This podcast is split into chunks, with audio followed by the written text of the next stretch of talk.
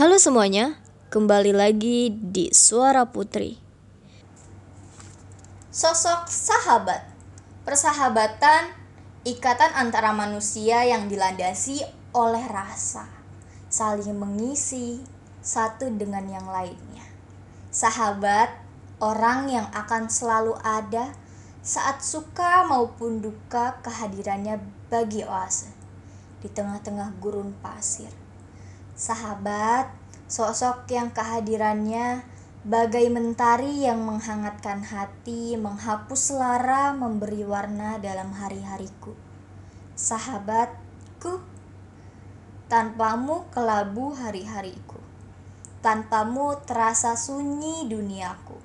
Sahabatku, sosokmu tak lekang oleh waktu. Dewi Dewi S